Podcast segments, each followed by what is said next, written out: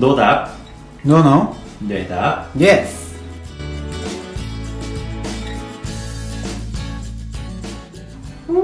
갑자기 시작해가지고 사인도 안 주고. 어? 이게 사인 아니에요? 노답 네. 하는 게. 그래요. 네. 네. 아무튼 오늘 노답 네답 시간이 돌아왔습니다. 저는 정신건강의학과 전문의 윤희우고요. 네, 저는 허규원입니다. 네, 이 노답 네답 시간은 어떤 시간이죠, 허규원 선생님? 저희 이메일 사연을 받고 있잖아요. 네, 네 저희가 예전과는 달리 네, 하나하나 매일 답변은 드리지 못하고 있지만 네, 사연을 받아서 거기에 저희가 답을 드리는 고민상담 시간이라고 생각하시면 됩니다.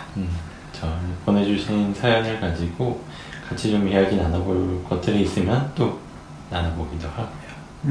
네. 아, 메일 주소 저희가 말씀 안 드린 지 한참 돼가지고 네, 어디로 보내셔야 되는지 모르시는 분들 계실 수 있는데 네. 네, brainrich6@gmail.com 이고요. 네. brainrich 숫자 6@gmail.com 입니다. 네. 네. 뭐 사연, 네. 무거운 거, 가벼운 거, 뭐 어떤 거든지 다 좋고요. 나에 대한 사연, 남에 대한 사연. 네. 또 뭐 어떤 거든 좋습니다. 뭐 궁금증, 그리고 저희 방송에 대한 피드백도 네, 많이 보내주세요. 네. 많은 사연 부탁드리고요. 그리고 댓글로도 많이 참여해 주시면은 마찬가지로 댓글에서 여쭤보신 것들 중에서도 저희가 뭐 댓글로 바로 대답을 드리는 경우도 있고 아니면은 이렇게 사연으로 노답내답 코너의 사연으로 사용하기도 하니까 많이 달아주시기 바랍니다. 네. 네. 그럼 오늘 본격적인 사연 들어가 볼 텐데요.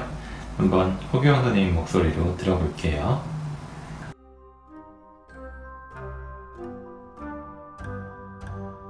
안녕하세요. 20대 중후반에 정신적으로 고통받고 있는 남자입니다. 저는 과민성 대장증후군이라는 병을 10년 정도 알아왔습니다. 과민성 대장증후군의 증상은 여러 가지가 있겠지만 저 같은 경우에는 긴장을 하면 가스가 새어나오는 증상을 가지고 있었습니다. 그런데 여기서 병이 더 악화가 됐습니다. 과민성 대장증후군에 걸린 사람들이 모이는 카페가 있었어요. 거기서 어떤 분께서 자기는 양치를 하지 않으면 불안해서 입냄새가 난다고 하시더라고요. 그때 당시 글을 읽었던 저는 대수롭지 않게 넘겼습니다. 문제는 그 다음날에 학교에서 수업을 듣던 중이었어요. 그날도 어김없이 가스가 새어나오며 불안 상태에서 수업을 듣고 있던 중 문득 어제 봤던 그 글이 생각이 났고 나도 그렇게 되면 어떡하지? 라는 생각이 들었고요. 또 양치를 하지 않은 것에 신경을 집중하기 시작했어요. 그러더니 정말 입에서 냄새가 나더라고요. 어떻게 알았냐고요? 어떤 친구가 선생님에게 손들고 썩은 내 나지 않냐고 묻더군요. 평소에 가스만 찼을 때는 아무 말도 하지 않았던 친구였습니다. 그렇게 저는 깨달았습니다. 과민성 대장증후군의 시작은 장이 안 좋아서 시작된 건지 모르겠지만 지금 내 증상은 생각하는 대로 이루어진다는 걸요. 그렇게 양치 안 할 때부터 시작해서 머리 안 감으면 머리에 신경이 집중돼서 머리에서도 냄새가 나고 이런 여러 가지 상상하면 모든 게 이루어지는 제가 되었습니다. 물론 안 좋은 상상 쪽으로만요. 그렇게 10여 년을 버텼는데 요사이 새로운 증상이 생겼습니다. 그건 바로 말을 더듬고 말을 하기가 힘들어졌어요. 지금까지는 모든 증상이 냄새에만 국한되어 있었는데 그게 아니게 된 거죠. 정신건강의학과를 다니는데 냄새가 난다는 건 믿지 않더라고요. 다 제 착각이라는 말만 들었어요. 그리고 말을 더듬는 건 긴장해서 그렇다고 하는군요. 10년의 세월 동안 겪어보면서 저는 냄새가 난다는 걸 확신했고 적응하며 살아왔는데 인간의 기본적인 소통인 말이 잘 되지 않으니까 너무 불편합니다. 말이라도 편하게 했던 그때로 돌아가고 싶어요. 저 어떻게 할까요?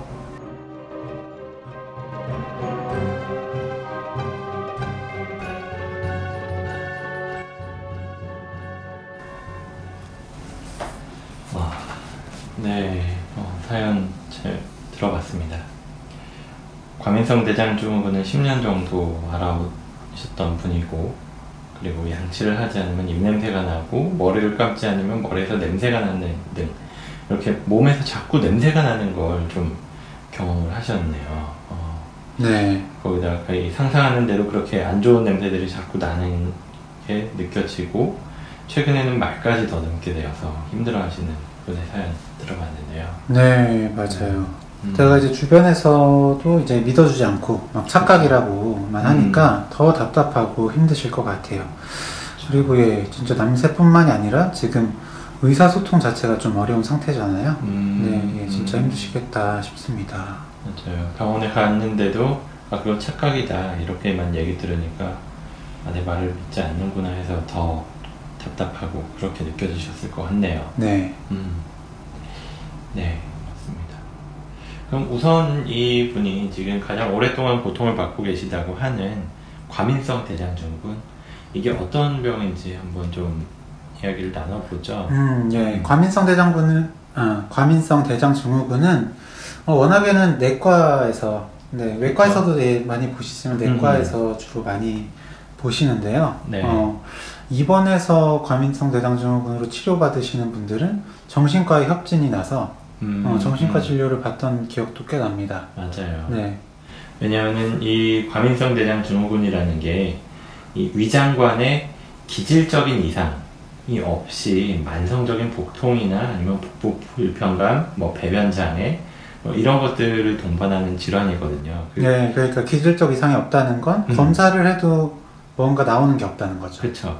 뭔가 기능상에는 이상이 있는 게 분명한데 뭐 설사를 한다든지 배가 아프다든지 이건 분명히 있으니까 근데 뭐 내시경을 해봐도 어디가 뭐 다친 곳도 없고 뭐 출혈이 있지도 않고 구조 자체는 멀쩡하니까 그래서 내과에서는 이건 장애는 병이 없는데요 이렇게 얘기를 듣다 보니까 저희 정신건강의학과 쪽으로 협의진료가 요청되기도 하죠. 네, 맞습니다.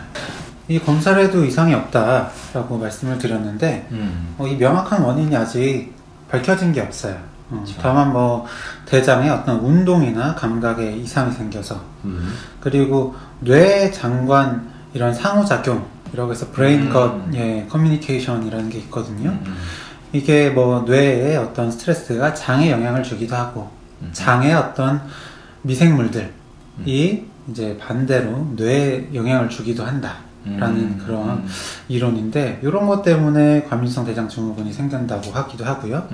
어떤 감염이나 뭐 면역체계 이상 뭐 이런 그리고 스트레스 정신사회적 요인 여러 가지 뭐 가능성은 있지만 딱 뭐 때문이다 라고 밝혀진 건 없습니다. 네, 맞습니다. 그러다 보니까 정말 말 그대로 기질적 이상이 없고 원인도 명확하지 않고 그러다 보니까 아 이거는 정신과적인 문제다 이런 경우가 그렇게 의뢰되는 경우가 참 많고요.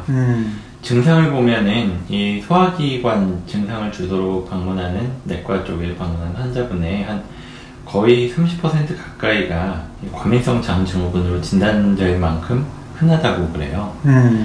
이 주로 배변장애라든지 복통, 복부 팽만감, 뭐 대변 내 점액 이런 게 있고 그리고 소화기 증상 말고도 두통이나 월경불순, 배뇨장애, 심계향진, 두근거리는 것, 불안, 초조, 우울 이런 것들이 많이 동반이 된다고 합니다. 네, 그러니까 이게 뭐 종잡을 수가 없는 거죠. 막 설사했다가, 막 변비했다가, 맞아요. 네, 혹은 이렇게 막 가스가 많이 차고, 네, 이러신 분들도 계시고요.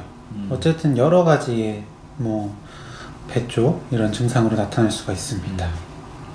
맞아요. 특히 뭐 이렇게 스트레스가 굉장히 영향을 주기도 하고, 아까 뭐 여러 가지 원인 중에 뇌장관 상호작용이라고 얘기했는데, 사실 이게 정말 흔하죠. 허경형 선생님은 혹시 경험해 본 적?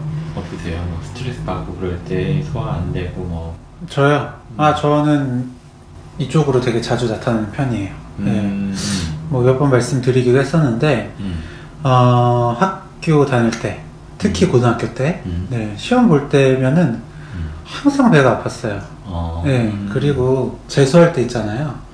재수할 때 모의고사를 이제 한 달에 한 번씩은 보게 되는데 네, 그때면 한 1교시 이제 언어영역 끝날 때쯤이면 예, 배가 아파서 화장실 안 가면 막 버티기가 힘들 정도로 맞아요. 네, 고생을 했었는데 예, 지금 생각해보면 그게 제가 워낙 시험에 대한 긴장 불안이 좀 높아져 있었고 그래서 화장실을 자주 갔던 것 같아요. 그렇죠. 뭐 긴장할 때 이렇게 뭐 시험 같은 거 앞두고 배가 아픈 경우도 많고 전에 얘기한 적이 있었는데요. 제가 배우자하고 와이프하고 이제 말다툼을 조금 하고 그럴 때가 가끔 있어요. 근데 그럴 때 제가 수세에 딱 몰렸을 때 아 이제 나는 졌다. 근데 그때 배가 아픈 거예요. 그래서 네. 화장실을 가요. 처음에는 정말 갔다 오면 막 더 혼나고 막 그랬는데 요즘은 그냥 이해를 하더라고요. 아 제가 이제 항복 선언을 하는 거구나. 그 아내분께서 이제 완전 학습을 하셨네요. 그렇죠. 근데 너 그러면 그때 가면은 나와? 나와요. 아 그래?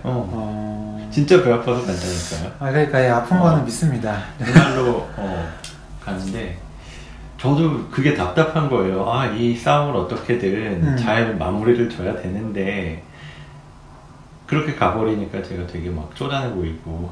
그렇게 가서 이제 뭐 어떤 갈등 상황이 종결됐다라고 하면 항복했다는 느낌이 드나요? 근데 종결은 되고 되게 평화로워진 것 같긴 해서 참 좋긴 했어요. 그래요. 네. 희유의 장에 되게 평화롭네요. 네, 요즘은 전혀 다툼 없이 잘 지내고 있습니다. 네. 어쨌든 이분께서는 네 이렇게 10년 이상 과민성 대장증후군으로 워낙에 고통받으셨다고 하셨잖아요. 그렇죠. 네. 그럼 긴장 불안이 상당하셨던 것 같아요. 맞아요. 네. 그리고 저는 또 이분께서 이 사연에서 인상 깊은 부분이 상상하면 모든 게 이루어졌다 라고 하셨잖아요. 네. 입냄새에 대해서 양치 안 한 거에 대해서 계속 신경을 집중하다 보니까 정말로 입냄새가 났다. 라고 말씀을 하셨는데 네. 네, 요거는 좀 어떻게 설명해 볼 수 있을까요? 맞아요. 이런 경우도 꽤 봤어요. 그 진료실에서 상담을 하다 보면 내가 뭔가 이상한 냄새가 자꾸 난다라고 이야기를 하세요. 이분은 뭐 본인의 몸에서 나는 냄새라고 했는데 그렇게 본인의 몸에서 나는 뭐 코, 입 이런 데서 나는 경우도 많고 아니면 그냥 주변에서 뭔가 냄새가 난다. 내 자리에서 아니면은 집에서 뭐 어디서든지 간에 그런 냄새를 맡는데 굉장히 불쾌한 냄새를 맡는데 주변 사람들한테 물어보면 너 코가 이상한 거 아니야? 뭐 이런 얘기를 듣는다 그래요. 그래서 실제로 제가 진료하는 분 중에서도 그래서 이비인후과를 몇 번이나 갔는데 뭐 이병원 가도 이상 없다 그러니까 아 말이 안 된다. 분명히 굉장히 이상한 냄새가 나는데 딴 사람들은 아니니까 그래서 내 코에 분명 문제가 있다.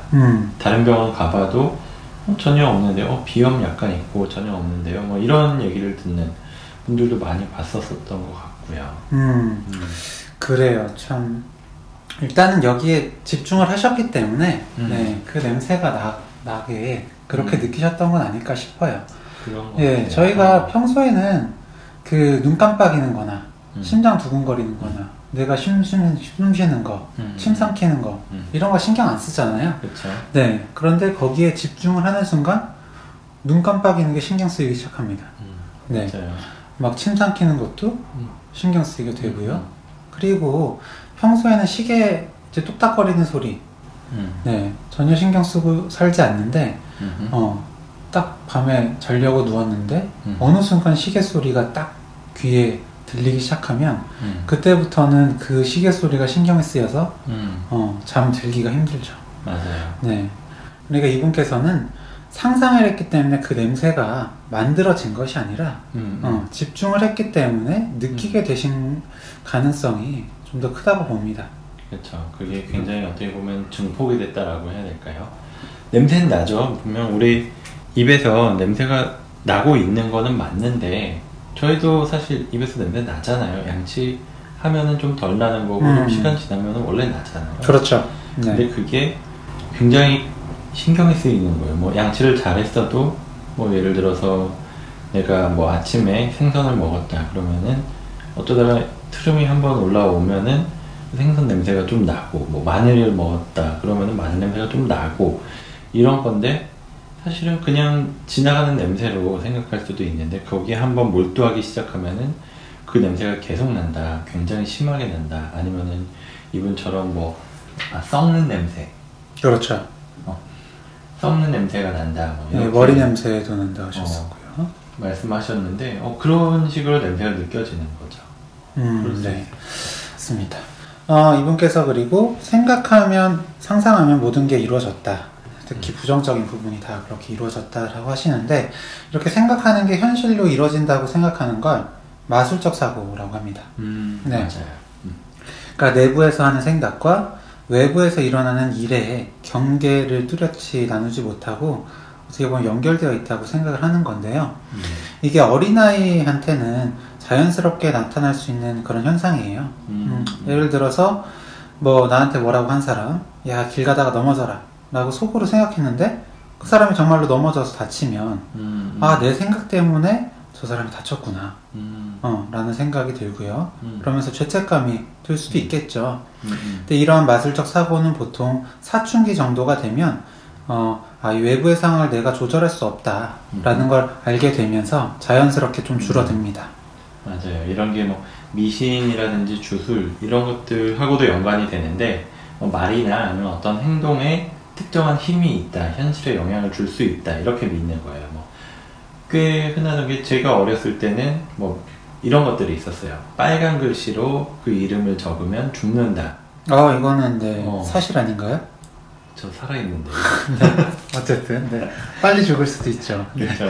언젠간 죽겠죠. 네. 몇십 년 뒤가 될 거라고 믿고 있지만 아무튼 그런 것들 사실 상관이 없잖아요. 빨간 글씨로 쓴다고 해서 그 사람이 죽는다는 건 말이 안 되는데 또 뭐 머리를 감지 않으면 시험을 잘 본다. 뭐 이런 징크스 같은 것들. 아니면 뭐 머리 감지 않는 거, 뭐 머리 깎지 않는 거, 뭐 면도하지 않는 거 이런 것들 다양하잖아요. 그렇죠. 네. 뭐 미역국 같은 거 먹고 시험 보면 미끄러진다 막 이런. 개인적인 징크스 있었어요? 어렸을 때는 있었어요.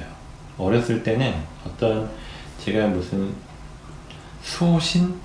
막 이런 어떤 거를 들고 다녔었어요. 조그마한 어떤 장난감 같은 건데 그거를 가지고 별 생각 없이 처음에는 그냥 장난으로 어떤 약간 그런 의미가 있는 인형이었거든요. 그래서 요거를 가지고 있었는데 진짜 시험을 잘 본 거예요.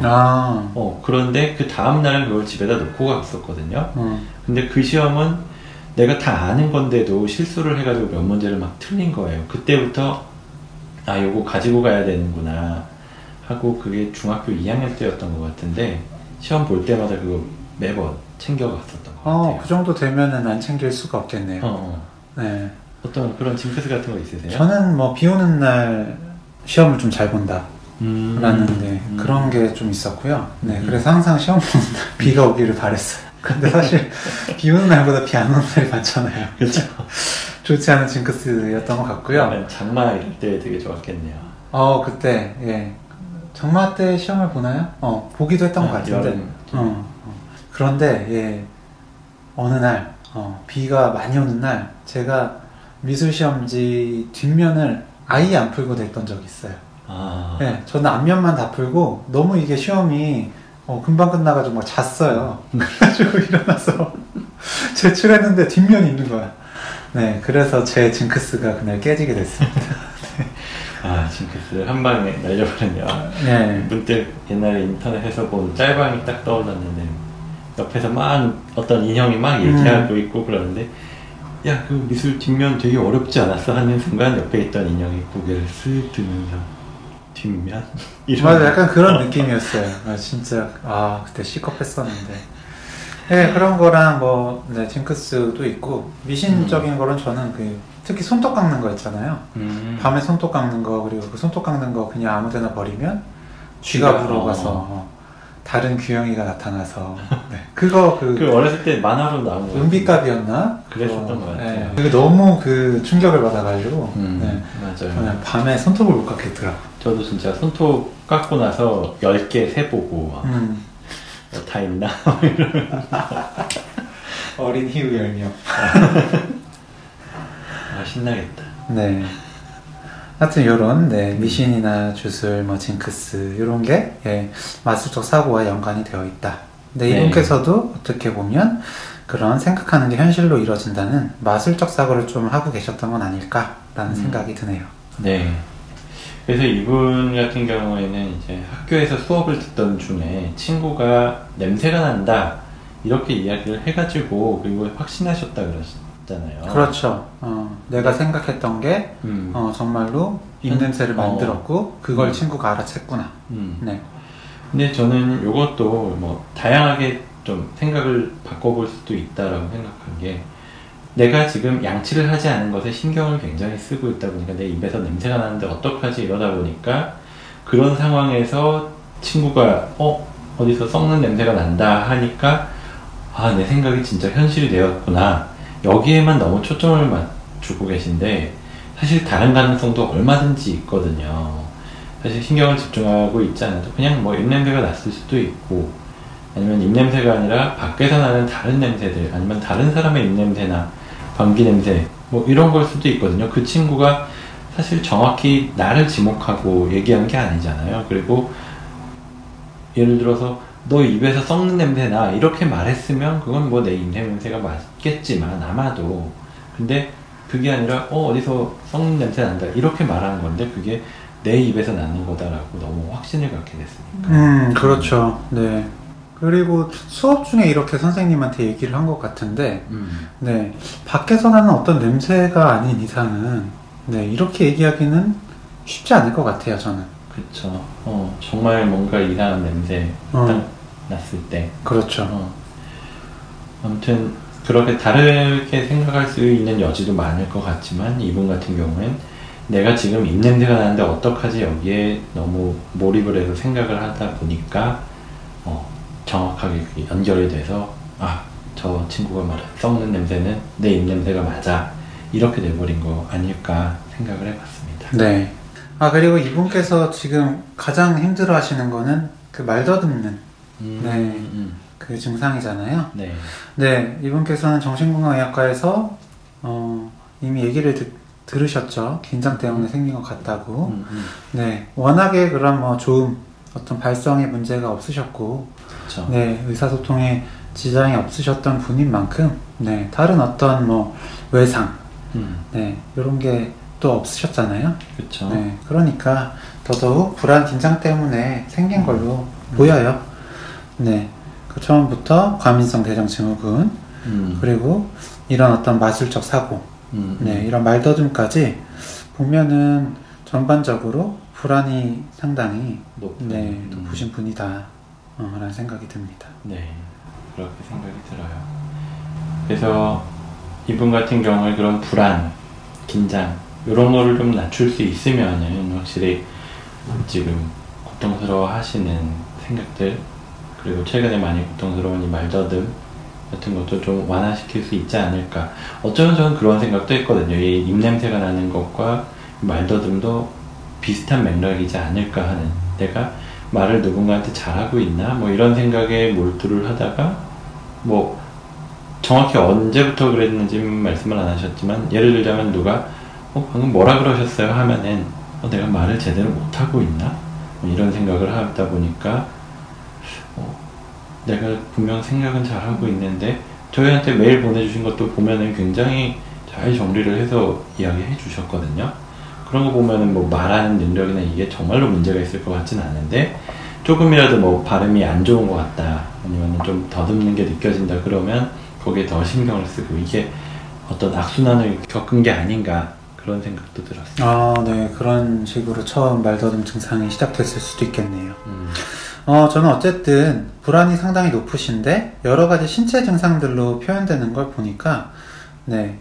불안하다고 인지를 잘 못하시는 분이거나 혹은 인지를 하셨더라도 잘 표현하지 못하셨던 게 아닐까 싶습니다. 뭐 집안 분위기나 어떤 학교의 분위기 그런 분위기가 이런 거 불안을 말로 표현하지 못하게 한 것은 아닐까라는 생각이 들고요. 그러다 보니까 이렇게 신체화 하신 건 아닐까 그렇죠. 네, 싶어요.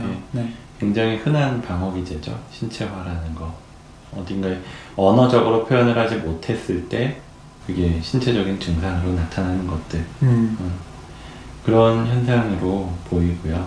그래서 어떻게 하는 게 좀 이분한테 도움이 될 수 있을까요? 이분 불안 증상이 워낙에 상당하시기 때문에 네, 약물 치료가 네, 도움이 많이 되실 것 같습니다.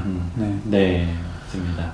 그 약물 치료를 통해서 어쨌든 이 불안한 증상 자체를 좀 가라앉혀 놓고 그 다음에 뭐 어떤 생각들로부터 이런 생각이 전개가 되고 있나, 뭐 마술적 생각이든 아니면 불안에서 나타나는 것이든 뭐 말더듬이든 어떤 생각에서부터 시작이 되는지를 파헤쳐 가다 보면 아 이거 충분히 걱정할 만한 거다 이렇게 판단을 하거나 아니면 아 이건 이렇게 걱정할 필요 없는 거다 뭐 이런 식으로 정리가 되면은 그 불안이 굉장히 줄어들 수 있을 거거든요.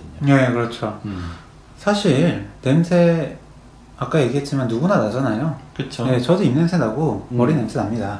네, 희우도 날 거예요. 맞아요. 네, 근데 어쨌든 그 냄새 나지만 다 그냥 일상생활하고 살잖아요. 네, 이분께서도 본인이 실제로 나는 어떤 냄새보다 네, 이 냄새가 미치는 영향을 더 크게 생각하고 계실 가능성이 분명히 있습니다. 네. 네. 사실 말더듬도 그래요. 말더듬 자체는 정말로 불편하실 증상인 건 사실이지만 그쵸. 네, 말더듬 있다고 해도 의사소통하는데 지장 없고 네, 어떤 발표 같은 거 하시고 남들 앞에서 강연하시는 분들도 계시거든요. 네, 이 자체에 대해서 너무 집중을 안 하셨으면 네, 그리고 이런 증상이 있어도 혹은 어떤 냄새가 난다 하더라도 얼마든지 괜찮다라는 걸 좀 느끼시면 불안 자체도 좀 가라앉지 않을까 네, 생각이 듭니다. 네, 좋습니다. 그럼 오늘 보내주신 사연에 대해서 이 정도 이야기를 해봤고요. 저희가 말씀드린 게 조금이나마 이런 불안한 또는 불편한 증상이 가라앉는데 도움이 되셨으면 하시는 바람 전달해 봅니다. 사연 보내주신 것도 정말 감사드리고요. 그럼 오늘 저희 준비한 노답, 노노, 뇌답, 예스 시간은 이 정도로 마무리 짓도록 하겠습니다. 다음 시간에 더 재미있고 유익한 콘텐츠 가지고 찾아뵙도록 하겠습니다. 감사합니다. 네, 감사합니다.